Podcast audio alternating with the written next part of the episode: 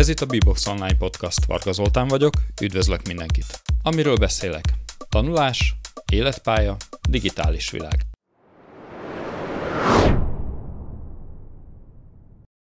Második adás, amiben arról fogok beszélni, hogy mi a helyzet adatbiztonság terén karantén idején. Nekem nincs titkolnivalóm. Ismerős ez a mondat, ugye? Nagyon sok embertől hallottam ezt a választ a praxisom során, amikor megkérdeztem, hogy nem félnek-e attól, hogy a közösségi oldalakon megosztott adataikkal, illetve fotóikkal visszaélhetnek.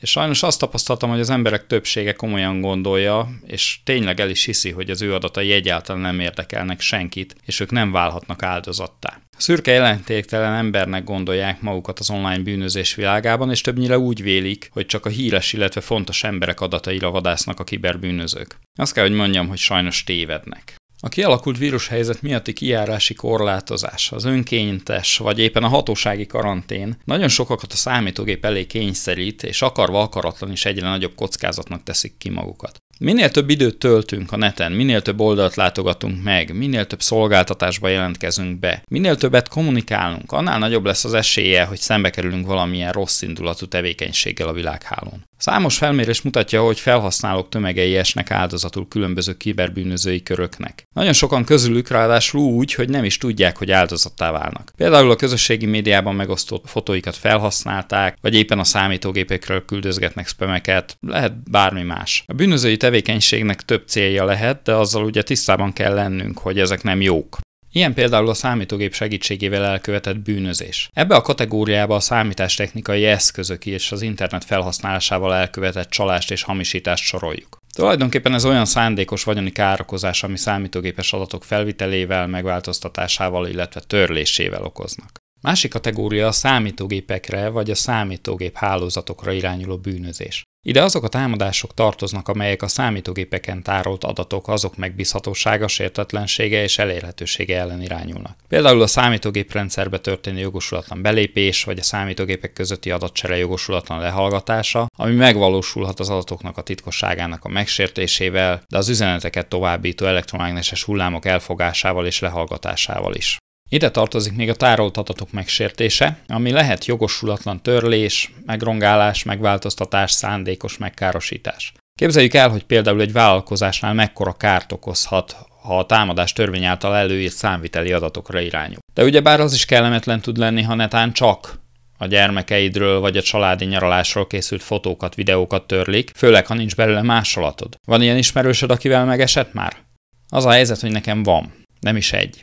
Szintén ebbe a körbe tartozik a számítástechnikai rendszereknek a megsértése, ami ugyebár nem csak a, a rendszer szándékos tönkretételével járhat, hanem a számítógépre vagy a számítástechnikai rendszerbe annak a működését megzavaró vagy tönkretevő adatoknak, illetve a programoknak a bevitelével is. Itt például ugye a vírusok vagy a férgek azok, amik szóba kerülhetnek. A harmadik fő kategória a számítógéphez kapcsolódó bűnözés. A két legismertebb és legelterjedtebb ilyen bűncselekmény a gyermekpornográfia, valamint a szerzői és szomszédos jogoknak a megsértésével kapcsolatos bűncselekmények. Ezek természetesen már léteztek a számítógép, illetve az internet megjelenése előtt is, de azóta még nagyobb mértékben terjedtek el. Napjainkban az internetes bűnözéssel kapcsolatosan legtöbbször talán az adathalászat, ugye angolul a phishing szó hangzik el. Ez a fajta adatszerzés a megtévesztésen alapul. Leggyakrabban valamelyik jól ismert cég hivatalos oldalának láttatják magukat a bűnözők, és ennek a segítségével próbálnak meg különböző személyes adatokhoz, mint például ugye a felhasználó azonosító, jelszó, bankkártyaszám, stb. stb. Hozzájutni. A módszer az, hogy a csaló e-mailt vagy valamelyik üzenetküldő szolgáltatásban azonnali üzenetet küld a potenciális áldozatnak, arra próbálja meg rávenni, hogy az üzenetben lévő hivatkozásra kattintson. Ez a hivatkozás egy olyan átalakított weblapra mutat, ami külsőleg teljesen, szinte teljesen úgy néz ki, mint az eredeti.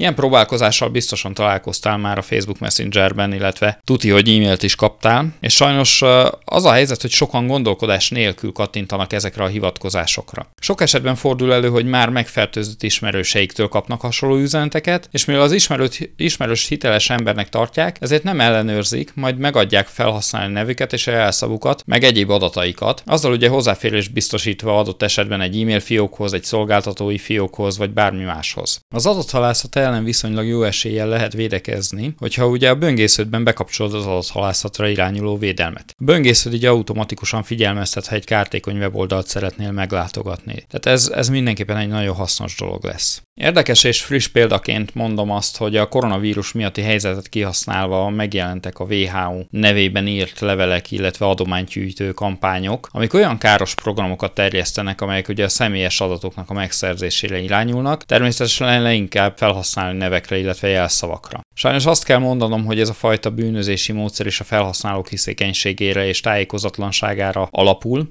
Az adathalászatról mindenképpen fogok egy külön adást készíteni valamikor a közeljövőben. Most, hogy az átlagember nagyobb bezártságban él, mint egyébként, jellemzően megnő az interneten, azon belül is a közösségi oldalakon való jelenléte. Egyrészt a céltalan, unaloműző böngészés, másrészt pedig a lecsökkent személyes kapcsolatok miatti digitális kommunikáció igénye miatt. Ez ahhoz vezet, hogy akarva, akaratlan egyre több dolgot osztunk meg magunkról, a közvetlen környezetünkről, az otthonunkról, a gyermekeinkről. Ezt unaloműző adatszórásnak nevezem. A legújabb dolog, amire feleségem hívta fel a figyelmemet, hogy unatkozó anyukák olyan mozgalmat indítottak, ahol a szülés körülményeiről írnak, meg kiadják a gyerekek adatait és mellé fotókat osztanak meg, illetve majd a gyerekekről rendszeresen posztolnak képeket. Természetesen gondolkodás nélkül mindenfélét. Babafürdetőset, pucéran szaladgálósat, stb. stb. Amit csak el tudunk képzelni. Sajnos abban nem gondolnak bele, hogy ezzel a gyereküket akár a gyermekpornográfia áldozataivá is előléptethetik, hiszen ezek a képek lementhetőek és feltölthetők egy gyermekpornó oldalra. Persze itt jön a megint a, a nekem nincs titkolni valóm szöveg, meg az ugyan már kit érdekelnek az én képeim. Pont azokat fogják érdekelni, akik rosszindulatúan akarják felhasználni őket.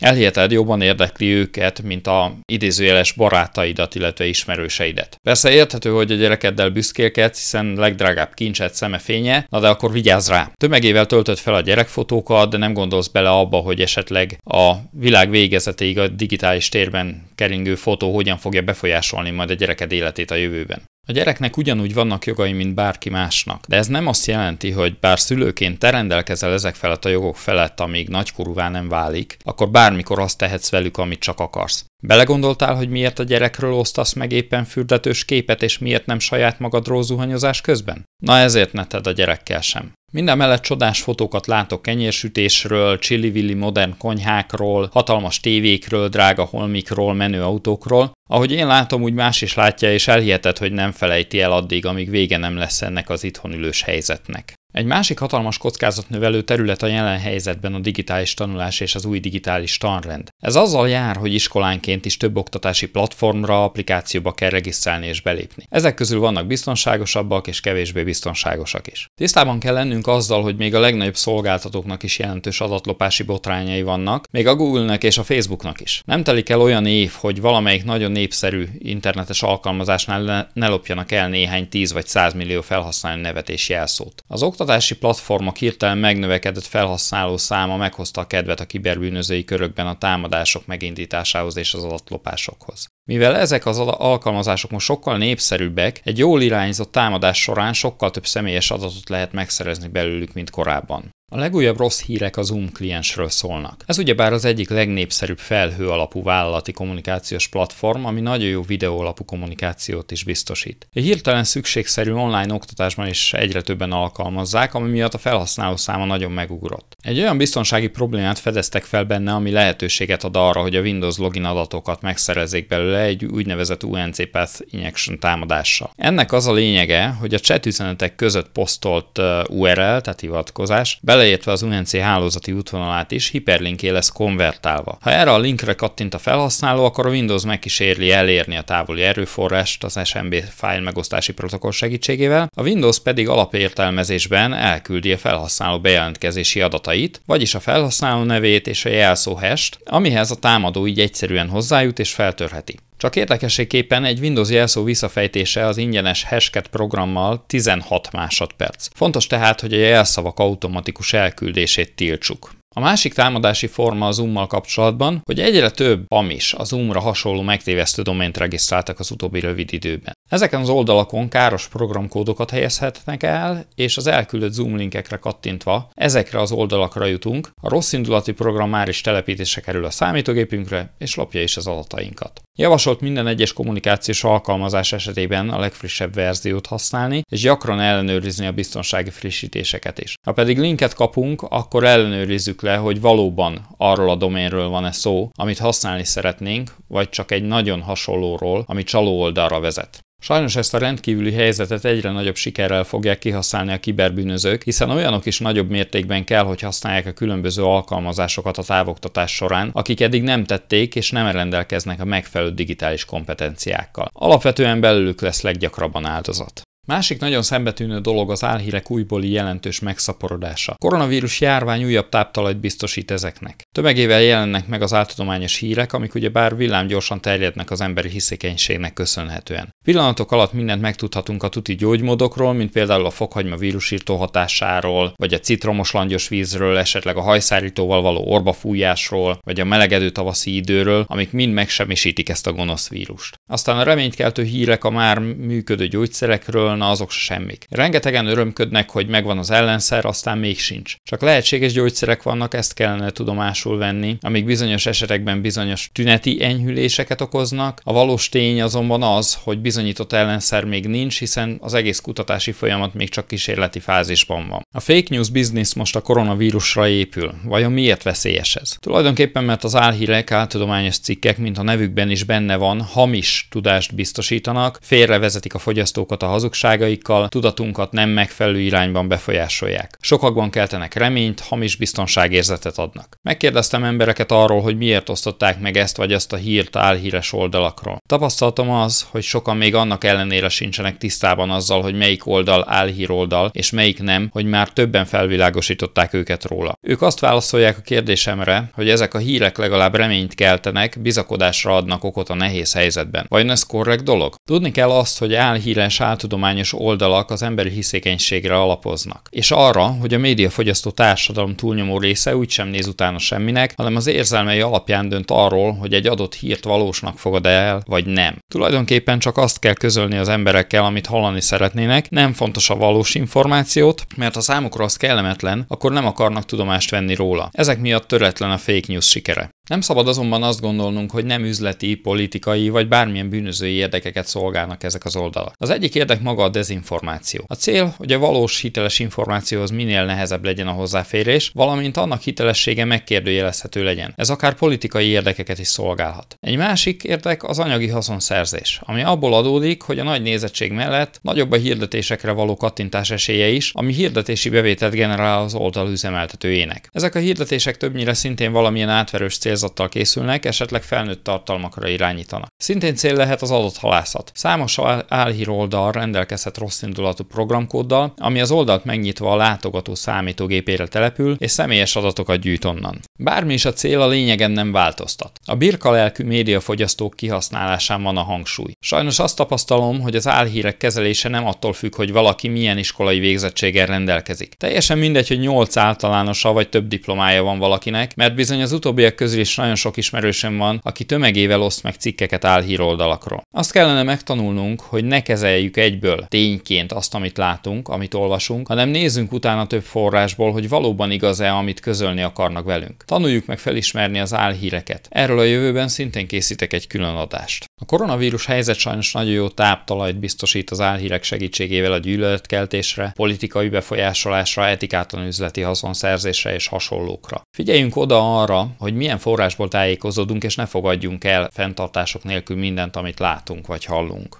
Mai utolsó témám a vállalati adatbiztonság. A kényszerhelyzet miatt nagyon sok kisvállalkozás került abba a helyzetbe, hogy a kommunikációjának nagy részét, illetve a munkavégzés egy részét az online térbe helyezze át. Még azok a cégek is kénytelenek megtapasztalni a távmunkát, akiknél eddig ez egyáltalán nem volt jellemző. Ők többnyire nem is készültek fel erre, tehát nem alakítottak ki biztonságos informatikai rendszert a távmunkavégzésre. A nagyvállalatoknál ez a fajta munkavégzés már jó ideje jelen van, és megfelelő infrastruktúrával rendelkeznek ahhoz, hogy a munkatársaik bárhol tudjanak dolgozni, tehát nem ők a legveszélyeztetettebbek az üzleti világban. A mikrovállalkozási és a ká ká vé szektor most a kiberbűnözés célkeresztjébe kerülhet a rendkívüli helyzet miatt, hiszen a legtöbbük számára egy teljesen új működési struktúrára kell átállni előzetes koncepció nélkül. Alapvetően a következő okok miatt kiszolgáltatottak a digitális térben, az interneten. Nincsenek egységes vállalati irányelvek, eljárásrendek a távmunkával kapcsolatban. Használt eszközök nem rendelkeznek megfelelő biztonsági megoldásokkal, mint például a merevlemez titkosítás, az erős hitelesítés, vagy akár az inaktivitás miatti időtúllépés. Nem biztonságos a távoli hozzáférés, nem rendelkeznek saját vállalati vé pé en hálózattal, nincs több lépcsős hitelesítés a vállalati rendszerekhez való hozzáférés esetén sem. Az operációs rendszerek és az alkalmazások jellemzően nem napra készek, nincsenek folyamatosan frissítve. Kommunikációs csatornák, mint például a vállalati e-mail fiók, szintén nem rendelkezik többfaktoros hitelesítéssel. Nem ellenőrzik a szokatlan távoli felhasználói tevékenységeket, mert nem feltétlenül rendelkeznek hozzá megfelelő eszközökkel, illetve szakemberrel. Elmarad az alkalmazottak tájékoztatása a távmunkából adódó kockázatokról, így azok kevésbé figyelnek az adatbiztonságra, nem ismerik fel az adathalász, illetve a pszichológiai manipulációs támadásokat. Megfelelő erőforrások hiányában nem ellenőrzik rendszeresen a beosztottakat, hiányoznak a reális célok, munkatervek és feladatok követésére szolgáló megoldások. Ezek a hiányok mind ideálisak ahhoz, hogy a távmunkában dolgozók, mint a vállalati struktúra leggyengébb láncszemei kibertámadásoknak legyenek kitéve akár véletlenszerűen, akár célzottan az adott vállalkozásra irányulva. Rajtuk keresztül ugyanis hozzáférést lehet szerezni a vállalati rendszerekhez, ahonnan rossz szándékú elkövetők üzleti titkokhoz juthatnak, vagy akár jelentős károkat is okozhatnak az adatbázisokban. Pontosan a fenti okok miatt a vállalkozásoknak javasolt szakemberhez fordulnia, hogy kialakítsa a cég biztonságos informatikai struktúráját a kármegelőzés érdekében. Elképzelhető, hogy egy vállalat nem lesz támadás áldozata, de ebben reménykedni nem szabad, mert bármikor bekövetkezhet. A szigorú szabályozás és az ellenőrzés vállalati érdekeket képvisel, amivel ugyebár megelőzhetők a károk. Egy kibertámadással akár az egész vállalkozásnak a működőképessége meghiúsulhat, és annak jelentős anyagi és erkölcsi következményei lehetnek. A jövőben minden témának szentelni fogok majd egy-egy külön adást, hiszen ebben a rövid időben nem lehet részletesen elmondani mindent. Mostani célom csupán annyi volt, hogy felhívjam a figyelmet a jelenlegi helyzet miatti főbb veszélyekre, és egy kicsit elgondolkodjatok, na meg átértékeljétek a virtuális életeteket. Köszönöm, hogy velem tartottatok, találkozunk a következő adásban. Sziasztok!